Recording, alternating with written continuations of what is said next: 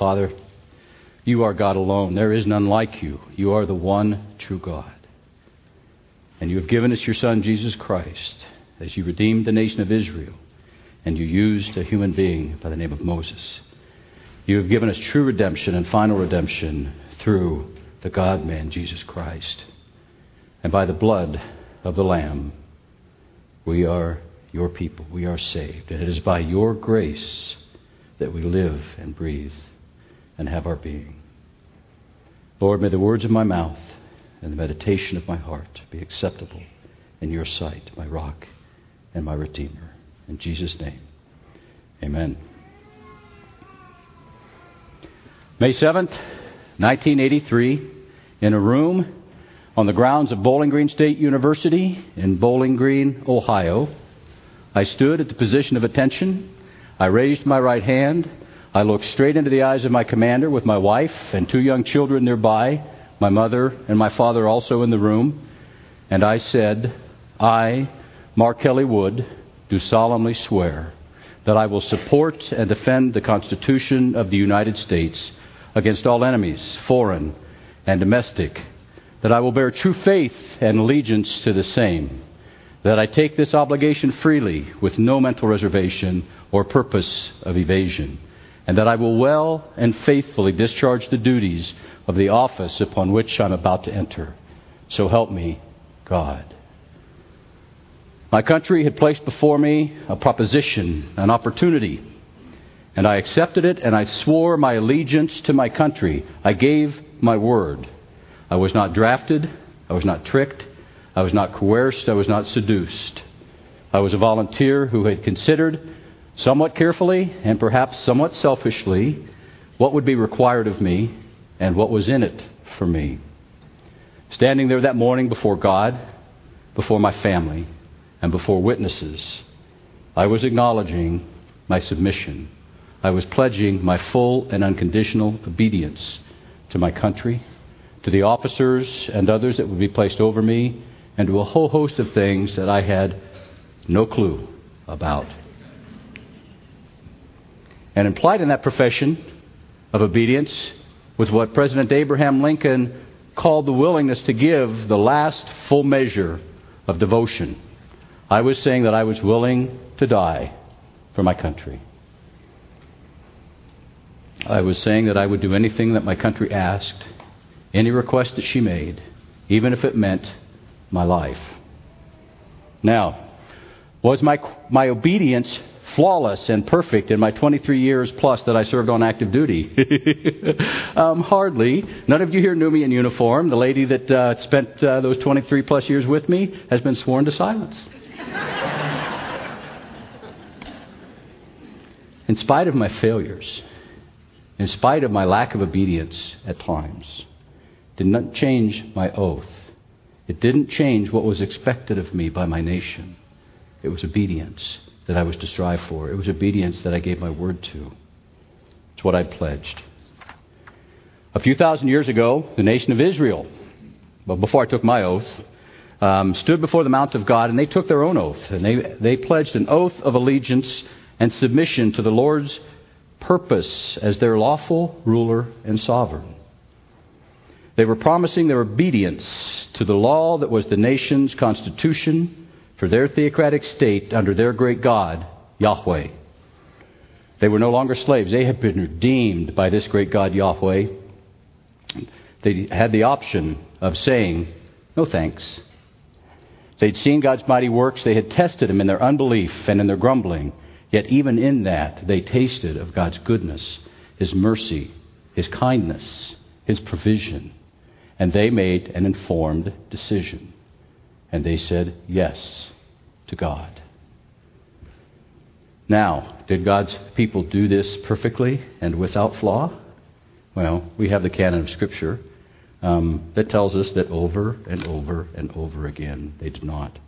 And if we just look at their leader, Moses, second only to Christ, of great leaders, in my opinion, that uh, for, for one to emulate. F.B. Meyer says this about Moses a man like other men with great qualities that needed to be developed and improved, but with flaws that veined the pure marble of his character. The nation of Israel, like my oath of allegiance, obedience was what they had pledged. Obedience was the goal. It's what they had said yes to Yahweh, the God of the nation of Israel, the God who had redeemed them. And obedience was what they were to strive for. Now, we gather here this morning as the ecclesia. That is, the local body of Christ, the gathering together of God's people who have been redeemed by the blood of the Lamb, Jesus Christ. The, the English word for that Greek, the church. And those of us who have said yes to God, whether we know it or not, or we think in pictures like that, we have taken an oath of allegiance to our great God, great God Yahweh through His Son, Jesus Christ. And by our faith claim, we have said, Lord, I am willing to obey.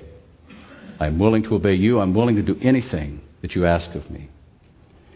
Through the course of this morning, I'm going to come back a few times and we're going to just, as I look in the, the mirror, as I ask you to look in the mirror of your life, ask the quest, some of the questions how, how are we doing with this oath that we gave to our great God? How's our walk? What's our track record? When the Lord asks you, when, not if, when He asks you, sometimes daily, are you willing to do anything that I ask you to do? Does the conversation perhaps sound a little bit more like, well, Lord, sure, you bet. Um, uh, it might depend. What do you have in mind? What are you thinking? Can we negotiate? Is there some wiggle room in this?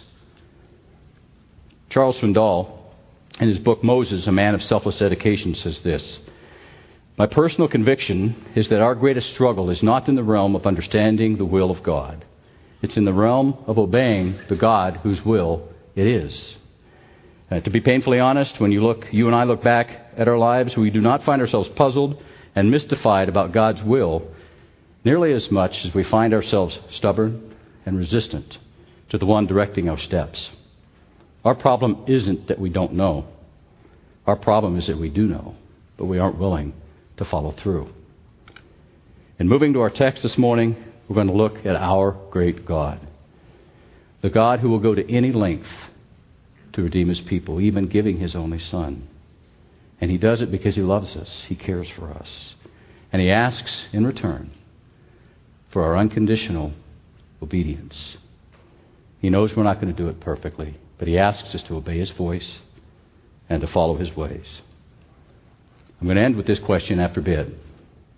What would your answer be when God says, Will you do anything I ask you to do? Anything. Let's go to Exodus 19, first four verses. The freshly redeemed nation of Israel arrives at the foot of God's mountain. Their leader is going to ascend that mountain, and he's going to check in with his Big C commander.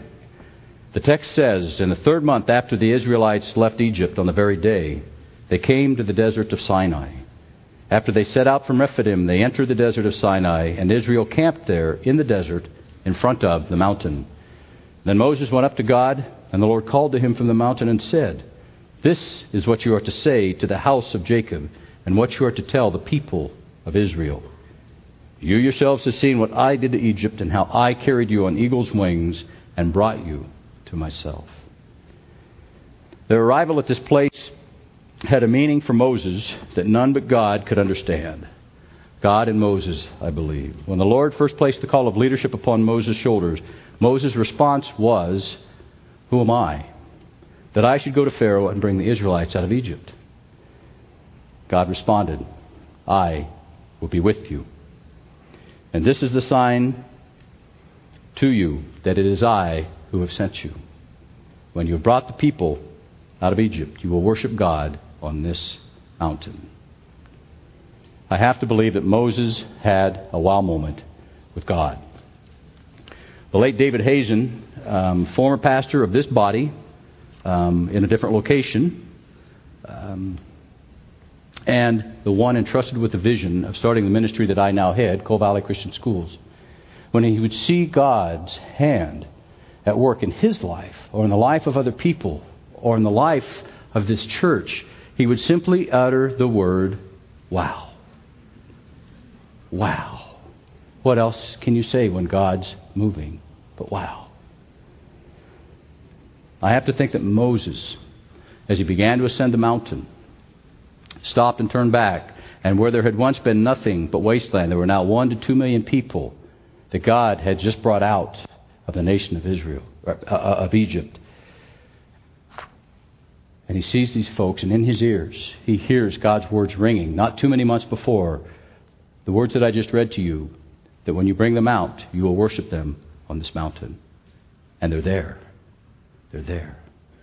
And maybe with a little mist in his eyes, because he's seen God fulfill a huge, impossible promise. He looks to the top of that mountain where he's about to go face to face with God. And he says, Wow. Wow. You were right, Lord. it's not who am I, it's who are you. It's who you are, and it's the things that you do. I think it also had to be a wow moment for some among the one to two million Israelites that had just been redeemed by the hand of God, because some of them were um, serious and committed worshippers of Jehovah. They were witnessing and they were living the promise of God to Abraham. They had had the oral tradition for hundreds of years. They knew God's promise 600 years before to Abraham. And it was being fulfilled. God's covenant with Abraham was being fulfilled before their very eyes. In Genesis 12, God says, The Lord said to Abram, Leave your country and your people and your father's household and go to the land that I will show you. I will make you into a great nation, and I will bless you. And I will make your name great, and you will be a blessing. I will bless those who bless you, and whoever curses you, I will curse. And all the peoples of the earth will be blessed through you. God promised Abraham he would do this through a son that Abraham did not yet have, and that the offspring of this son um, would be as numerous as the stars in heaven, and that these descendants would be strangers in a country not their own, that they would be enslaved and mistreated for 400 years. But God also promised punishment for the oppressors and redemption for Abraham's descendants. They were making history. It was happening before their eyes right now. Prophecy was being fulfilled. Moses was carrying the bones of Joseph.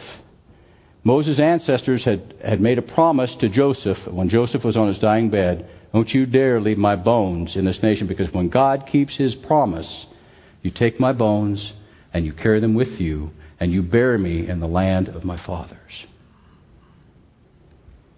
Also, when the Lord spoke to Moses in the bush and said that I am the God of your father, the God of Abraham, the God of Isaac, the God of Jacob, Moses knew exactly who he was dealing with. Now, he might have been shocked and surprised and taken aback. I think most of us would. A bush starts talking to us, um, that would scare us. But Moses knew who he was dealing with. He'd been taught by his parents about Jehovah about his people's history with Jehovah. In fact, Moses' mother's name, Jochebed, means Jehovah gloried. Moses was no stranger to the promises of God. Hebrew, Hebrews chapter 11, we're told this. By faith, Moses, when he had grown up, refused to be known as the son of Pharaoh's daughter. He chose to be mistreated along with the people of God rather than to enjoy the pleasures of sin for a short time. He regarded disgrace for the sake of Christ as of greater value than the treasures of Egypt. Not fearing the king's anger, he persevered because he saw him who is invisible. The nation of Israel was making history. It was a history foretold by God. Prophecy coming true. Those serious worshippers of Jehovah had to know this. Exodus 12 says that at the end of 430 years, to the very day, all the Lord's divisions left Egypt and now, three months to the day after leaving Egypt, they were at the foot of the mountain of God. They were free people. They had never, none of these people had known freedom. They had only known slavery and bondage and cruelty and mistreatment. And they were free. And they were about to enter into a new covenant with God at the foot of this mountain. And some of them knew that they were serving a God that keeps his promises. We serve a God who keeps his promises. They arrived. Moses had fulfilled the extent of his orders from God, so he ascends the mountain.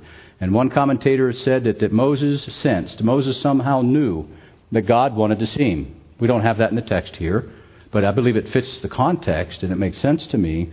Moses had done what God had asked him, and now he needed to know what was next. Moses enters into the presence of God, and God speaks. As I studied this part of the passage, my thoughts really had to go military. You've got to at least understand and accept the fact that I spent almost all of my adult life in the military. Um, anyone else in here have served your country for some part of time? You've taken a similar oath to the one that I took, so you know what I'm talking about. Um, you can see some words up here in a minute that uh, entering into the presence of a superior is a pretty big deal in the military, and it's done in a certain way. And the words, the commander wants to see you, can send shivers up and then back down your spine, down to your toes. These words conjure up, conjure up both good and bad memories for me because I have been the one reporting to the commander for some silly thing I had done, but I'd also been the, the commander to whom others had reported. And when you enter the presence of the commander, you don't stroll in, you don't flop in a chair, put your leg over the arm, and look whoever's sitting behind the desk and say, What's up, big guy? and again, I, I, didn't do this for the ladies. Um, you know, I could say, What's up, big gal, but I just, it just didn't sound quite right as I practiced this.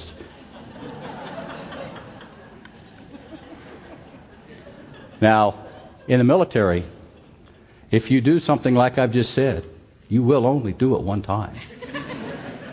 I guarantee you it won't happen again. You won't be wearing a uniform, that's for sure, if you, if you do try to do it again. The point is, is you enter in when you're invited. You enter in in a certain way, and you stand. And sometimes it's more formal or less formal. And in a more formal scenario, you're, you're in, you're at attention, you're saluting. Sir, ma'am, Major Wood reports as ordered. Sometimes it's less formal. Now, although it's military protocol, it is, in my opinion, with some minor adjustments and a little less formality, I think it's just common courtesy. When you enter into the presence of, of a superior, not a superior human being, a military instance, someone of superior rank, an elder. In fact, this morning, um, before first service, there was a gentleman who is my elder, um, came over to shake my hand, and I sat on my duff in a blue chair and didn't get up. And God wouldn't let me forget it. So a couple minutes later, I went over and I apologized. He didn't, you know, he didn't. Oh, it's okay. It was a big deal to me because I've been raised better. I've been trained, but my mama would not have been happy with me. My dad either. Searching through Exodus, Leviticus, Numbers, Deuteronomy, as well as reading the thoughts of many godly writers on the subject of Moses, I concluded that Moses entered into the presence of God in one of two ways. Now, first, and contrary to everything I've just said, um, we'll come back to that. Moses would burst into the presence of God angry, upset, frustrated, almost always with the people that he had been called to lead. He can be pretty tough to lead sometimes. And he would pour out his heart to God. And I could find nowhere in Scripture, in what I've just mentioned, or anywhere in the canon of Scripture, where God said something like this What do you want now, Sergeant Weiner? What are you doing in my presence? I don't have time for your trivial and petty concerns and heartaches. Get out of here. Get back to work. Never. That's not the God that we serve. That's not the God that, that, that, gave us his only son. I think it's more like this. I think as Moses went in and he poured out his heart and his pain to God, that God comes, came alongside Moses. This is the picture I have. Puts his arm around Moses' shoulder and squeezes him perhaps just a little bit and looks him in the eye and says, Son, you're doing a great job. I love you. Nothing that's happening caught me off guard. It's gone exactly the way I knew it would go.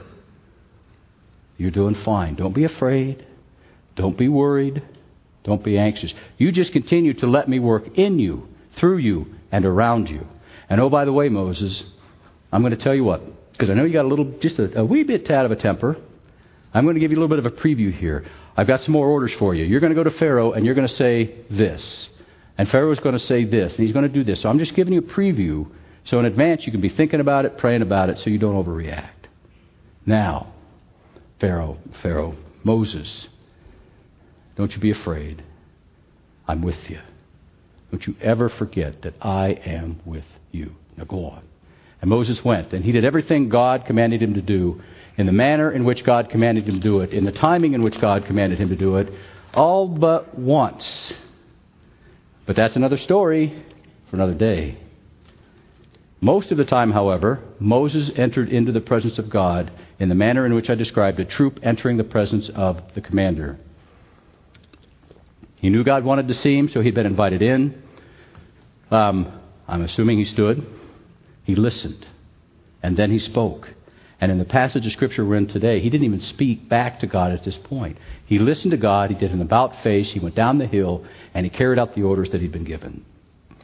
Moses entered in, and the Lord called to him from the mountain and said, This is what you are to say to the house of Jacob. This is what you are to tell the people of Israel. The Lord instructs Moses to review a few things with the people, reminding them that they have seen with their own eyes what God has done to the Egyptians who had treated them so cruelly for so long. How God had been the one to bring them out and to sustain them, miracle by miracle, doing things that only God could do, and that man's finite brain, I'm certain, had some trouble comprehending the miracles that God did before their eyes and did for them.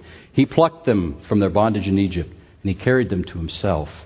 And the metaphor the Lord uses in describing this in the original Hebrew language, translated word for word, says, I bore you on eagles, on wings of eagles.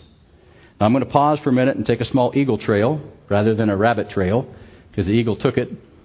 Um, perhaps you've heard the cute little story um, about how eagles teach their young how to fly. Mama kicks Junior out of the nest, and they go falling, screaming, hundreds of feet down into the chasm. Mama swoops down, and when it looks like Junior just isn't going to figure it out and fly, Mama flies underneath, catches the baby eagle, flies it back up to the nest, plops it in there, and then we start the process all over again. Um, I've heard the story. Um, when I began my research uh, for the, for the, uh, on this topic, I, I, went to the internet and went to some different sermons and was reading sermons on this, this story. And it's, it's told to greater uh, or lesser degrees by a lot of folks that have taught. It's a neat story. I found it in my wife's Bible. She has a sidebar in Exodus 19 that tells this story. Some very reliable commentaries allude to this story. And then some other publications, uh, more frequent and closer to home, um, tell the story as well. The problem is, it's not true. It's a myth. Um, in researching to, to, make sure that I was bringing truth, uh, saw the sermon, saw what some theologians had to say. Then I went to some scientific sources on the web and to other places. And I also personally interviewed two wildlife biologists, people degreed in this, people working at the Idaho Fish and Game who work in God's creation and who know, which should know whether they can confirm or deny what I had learned. And they, they confirmed um, raptors in general, and eagles in particular, never, ever, ever carry their young on their back. Not even in teaching them how to fly, if teaching is the right word. Um, it's a myth a matter of observable scientific fact of God's creation. What really ha- happens is, is that mom and dad eagle share in the, in, the upbringing responsibility. They drop food into the nest for, oh, seven, eight, nine, ten weeks. So Junior has take in service. But somewhere along the line, when it's time for Junior to learn how to fly, they put a chain and lock, padlock the refrigerator and they, in essence, begin to starve the baby eagle. Baby eagle loses weight, gets down to a flyable weight, gets rid of the baby fat, feathers sprout. They begin to, to, to put their wings out and they begin to float on the air currents. They'll even float and maybe even fly or glide around the nest, but they're always in safe distance of diving back into the nest. And then to get Junior to take that final dive to learn how to fly, what mom and dad will do sometimes is they'll take a fresh kill, they'll fly upwind, so Junior smells dinner cooking, and, and then Junior will take the leap. Somewhere between 10 and 13 weeks, that's how a baby eagle learns how to fly. They just do it. They jump out of the nest and they learn how to fly. One source reports, however, only 40% of eagles, that that 40% of young eagles do not survive this first flight. Now, I've belabored this point, and I've done it for a reason. And uh, author Os Guinness, uh, one of his books is Fit Bodies, Fat Minds. Um, let me quote from him why I have belabored, belabored this point. Anti intellectualism is a disposition to discount the importance of truth and the life of the mind. Living in a sensuous culture and an increasingly emotional democracy, American evangelicals in the last generation have simultaneously toned up their bodies and dumbed down their minds. The result many suffer from a modern form of what ancient Stoics called mental hedonism, having fit bodies but fat minds. We must take great care and diligence as we study God's Word, as we study His created world. A watching world must not see that faith in God is, as Francis Schaeffer says, a two story realm of truth. That faith is up here. And in the, the, culture we live in today, we have, it's been termed a whatever generation. Whatever. Whatever's good for you is good for you. Whatever's good for me is good for me. God is either God, and what he says is true, or it's not. I mean, we hold that faith to be true. And then down here in the lower story is fact, science, what, what others would call truth, observable reality. And what happens, again, in a whatever culture, when you do not have a biblical worldview, is these two become separate. And they're not separate. Because we serve a God of truth. And these two wildlife biologists, when I interviewed them, they're brothers and sisters. They view the world from a Christian perspective, a biblical perspective. When they, they heard this eagle myth taught from their own pulpit about a month before I interviewed them, and they couldn't believe their ears. They knew better. Their education, their training, their field experience, they knew better. They said, This cannot be what the Bible is teaching, because if it is, it's not true. It's not true.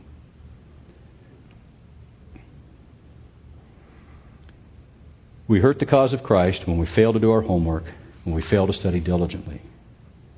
Acts 17. Paul brought a different message to the Jews. And they heard him eagerly. And then they diligently studied the Scripture to see if what Paul said was true. We must be good Bereans. Charles Spurgeon is credited with saying, The gospel, that is God's truth, is like a caged lion. It doesn't need to be defended, it just needs to be let out of the cage. Now, before I move on, we as a body of Christ called Cole Community Church have a magnificent resource here. On the other side of that wall right there, a church library that is the envy of this valley. There are resources in there that will help open up God's Word to you in some magnificent ways. There, there, and God, God's created world, as well as some entertainment.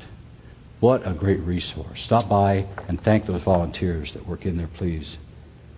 One more thought on eagles before I share what I think to be the point of the metaphor. I'll drive it home. The Hebrew word for eagle can also mean vulture or specifically a griffon vulture. Um, I can't say with a high degree of certainty. That's a pretty ugly bird up there. But I will choose the eagle over the vulture for no other reason than appearance. But my limited research, just being able to pick up a couple of books in a dictionary, um, um, vultures are scavengers. Um, and uh, eagles are hunters, predators, top of the airborne food chain. So I think the point of the passage, what God intends when he speaks metaphorically on eagle's wings, is said by a man by the name of Thiel. Above all other birds, it is the soaring eagle with its size and weight that gives the most abiding impression of power and purpose in the air. It advances solidly like a great ship, cleaving the swells and thrusting aside the smaller waves. It sails directly where lesser birds are rocked and tilted by the air currents. The nation of Israel were lesser birds. We are lesser birds. And our great God exercises power and purpose wherever, whenever, however he pleases. And he is not rocked or tilted by the air currents. He opens doors no one can shut, and he shuts doors no one can open. He redeemed the nation of Israel from bondage. He took them through the Red Sea. He brought them to himself. He brings us to himself through his Son, Jesus Christ. Yahweh dud, does, did, and does all of the work. God does all of the work. We contribute nothing. We simply listen, believe, and obey. We do this because we love Him. The Lord went to a whole lot of trouble to bring the nation of Israel to Himself, and He was about to tell them why. And I get the picture from verses 5 and 6 that the Lord says, I did this. You saw what I did to Israel, or to, to Egypt. I carried you as on eagle's wings, and I brought you here to me. Now, please pay attention. Listen to what I have to say to you. And now, if you will surely listen to my voice and will keep my covenant, you shall become a special treasure to me above all the nations. For all the earth is mine, and you shall become a kingdom of priests for me, a holy nation. These are the words you are to speak to the sons of Israel. When the Lord says, Listen to my voice, He's not saying the same thing that we would say today. Some of your versions may have the word obey rather than listen. Because in, in English, the, the, the, the word listen means to pay attention to sound, to hear something with thoughtful attention, give consideration to, and in no way has the follow up implication of any kind of obedience. It's just, I heard a sound. However, the Hebrew text here not only intimates that you hear and you understand, but then the implication is that you do something with what you heard and you understand. You, you consent to, you yield, you obey what it was that you heard. So that listen, as in listen to my voice, and keep, as in keep my covenant, are two very closely related words. And I think they could be summed up by saying, do what I tell you to do. Do what I tell you to do. Now, this could sound bossy. It could sound legalistic. It could sound like it's all about rule keeping. It could sound like God giving us a checklist of do's and don'ts so we're in good with Him. It could sound like God spoiling all of our fun. Nothing could be further from the truth. A Christian survey text of the Old Testament commenting on the Pentateuch's emphasis on God's sovereign grace and redemption says it like this The only proper human response to God's grace and love is personal sanctity. This sovereign God is supreme in his moral character. When he draws his people to himself, he invites them to imitate his character. He brought Israel out of Egypt and made them his own people. But he expected their new relationship with him to alter their conduct forever. Holiness is the human appro- appropriation of God's grace. God's grace is always followed by law. God is never content to be in relationship with his people if they're making no effort to imitate his character. So, law is not intended to restrict life, but to instruct God's people in the paths of righteousness. Law plays a dominant role in the Pentateuch, but it never serves as a fence to enslave God's people. Instead, his law protects them from their own self destructive actions and, as a means of grace, makes them more like him. It's not legalism, it's love. It's not restrictive, it's actually quite freeing. It's not bondage to a slave master, either to Egypt or before we came to Christ, our bondage to sin. It is voluntary service to a Father who knows best. Christ himself said that he did not come to abolish the law or the prophets, but to fulfill them. When asked which commandment was the greatest, he said, Love the Lord your God with all your heart, with all your soul, and with all your mind. This is the first and greatest commandment. And the second's like it love your neighbor as yourself. All the law and the prophets hang on these two commands. Christ, toward the end of the Gospel of John, in four, uh, chapter 14, says it's about love, and what flows from love is obedience. If you love me, you will keep my commands. He who keeps my commands loves me. If you love me, keep my word. If you don't love me, you won't keep my word. And in the last verse of that chapter, he sets the example. I, so the world knows that I love the Father. I do exactly as the Father commanded me. Moses delivered God's words to the people, and the people all responded together. We will do everything that the Lord has said. They would repeat these words again and again. Many of them would live as if they never spoke these words. James puts it pretty bluntly. James chapter 1. Don't fool yourself into thinking you're a listener when you're anything but letting the word go in one ear and out the other. Act on what you hear.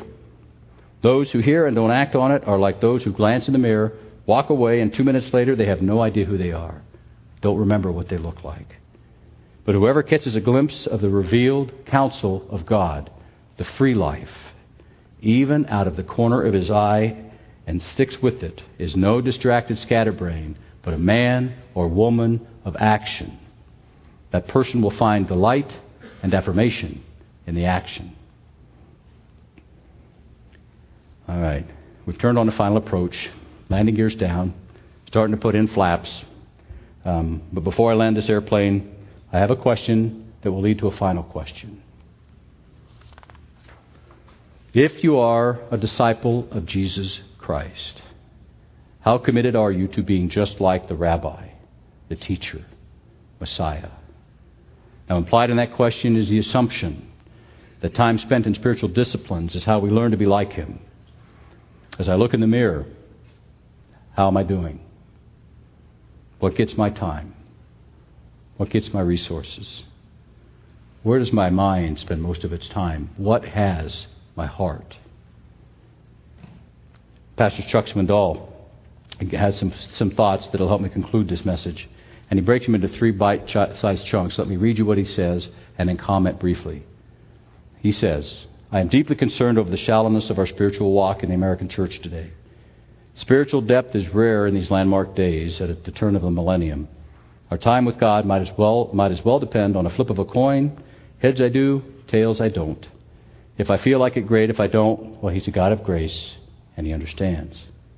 Frankly, I do not find such accommodating nonsense in Scripture, certainly not in a passage like Exodus 19. Now, Pastor Swindoll's comments are not meant for us to hang our head in shame. They're not meant Uh, as the hard rebuke that it may feel or sound like initially. He's a pastor. He's a shepherd. Many of you have heard him, many of you have read his work. You know his heart. He's trying to motivate us. He's trying to motivate us to action, to get into the presence of our God, to listen to God, therefore, to be able to obey our God out of love, not out of rule keeping. I have a friend who was motivated in such a way, and he began taking time in the morning to spend with the Lord in his home office. And he told me within a day or two, his whole attitude his, had changed, his whole outlook on everything, his work, his marriage had changed. He was beginning to become a different man. It's kind of amazing what happens when we sit at the feet of Jesus and we listen. But God had another little piece of, of, of uh, surprise for him um, as he sat there one morning early on and developed the development of this habit of being in God's Word and listening to the Lord. His seven year old daughter trotted down the steps into his home study and plopped herself onto his, the love seat that's in there, not too far from him, and laid there for just a few minutes. She got up, she ran back up the stairs, she trotted back down the stairs. She sat on the, the love seat. Out of the corner of his eye, he saw what had happened. His daughter had gone upstairs and gotten her children's Bible come back down the stairs, was sitting on the love seat and reading her Bible. She was imitating her father as he was spending time with his father. There is no better way to encourage the young to love and serve God than to model such behaviors. We're commanded to do this in Scripture throughout. As, as, as old folk, it's better caught than taught. We're supposed to model such things. And it helps, such behaviors help us to deepen our relationship with the Lord and strengthen our walk with Him. And my friend, I, these aren't the words he used, but I know it's what his heart felt. Wow. Wow. Pastor Swindoll continues. He gives advice regarding quiet time with the Lord. When you sit at your desk, silently pray, Lord, I am willing to obey you. I'm not, I'm here not to play games but to invest at least 30 solid minutes listening to your voice. I want to be sensitive. I don't care if anybody else knows I'm here. I just want to hear what you're saying in your word. We're called to be the nation of Israel, sitting at the, at the foot of God, at the mountain of God, hearing his voice. We're, we're called to be Martha, or excuse me, Mary, Martha's sister, sitting at the feet of Jesus and listening to every word that proceeds from the mouth of God. And as we do, we're going to be able to hear God's voice. We're going to be able to hear His leading. And Pastor Swindoll finishes here. He says, I want to live my life so eternally committed to my Savior and so available and free to Him that all it takes is a whisper from heaven, and I am obeying. Are you willing to do anything God asks you to do? In uh, 1999, Janet and I uh, had God ask us that question. The whole story is pretty long and drawn out and would probably put you to sleep. But he was asking us to leave the United States Air Force. It was all we had known as a couple. For 23 years, she had never seen me in any other line of work but that of a United States Air Force enlisted man or officer. He asked, Will you give up a promotion? Will you give up War College? Would you give up an assignment to the Pentagon? Will you give up the safety and the security and the love that you have for this armed force that you serve? And it was a struggle. Moses' quibble was nothing um, as he quibbled with God at the bush. Obeying God is not easy. I'm not here to say it is. The longer version, uh, I could bear that out. But the fact that my wife and I are in this under this roof today is testimony in a big way. When God says, "We do anything I ask you to do," that saying yes is okay. We were provided for. We love it. We're here and we're serving, and we've not faltered. We've not, he, he has always provided for us. He's never caused us harm. Been good for us. And today, perhaps the Lord is asking you, "Will you do anything I'm asking you to do?" And I think he, he asks that question in some way every day. Could it be about our personal sanctity, our holiness? Is there something in our life? Yet I'm not going to pull out a list. That's between you and God. God knows the life that He wants you to be, the husband or wife He wants you to be, the mom or dad. Are we living for ourselves? Are we living for our Lord and our Savior? Maybe God is calling you into full time Christian ministry because the harvest is white, the workers are few. God's looking for people who will walk away from careers, from safety, from security. They will get out of the boat. They'll pick up a stone and a sling, and they'll stand before a giant because they serve the Lord their God. Not because of who they are, but because who He is. Maybe God's asking you to speak a word of truth to a brother or a sister. We could call that confrontation. Um, none of us like it, but God never thumps people. We've talked about that. We're not supposed to thump people. We're just supposed to be, be obedient and faithful, speak into people's lives as God directs us to. And then finally, and lastly, before I pray, church research would indicate that there is a significant percentage of people sitting here this morning that have been here Sunday after Sunday after Sunday, five years, ten years, twenty years, and you do not have a personal relationship with Jesus Christ. You have not entered into a friendship, a relationship with the Lord. It's not about sitting in church. It's not about works. It's about claiming the blood of Jesus Christ that was shed for you and for me. Exclamation mark. I almost said period. Exclamation mark. Let's pray. Father, thank you for your grace, your mercy, your kindness, your love. You have redeemed us by the blood of the Lamb, your Son, Jesus Christ and you are God alone. You've brought us here together this morning. You continue to bring us to the foot of your Son, the foot of the cross. May we hear your voice and may we obey your commands, not because it's a list of things to do to be right with you, but because we love you, because you first loved us.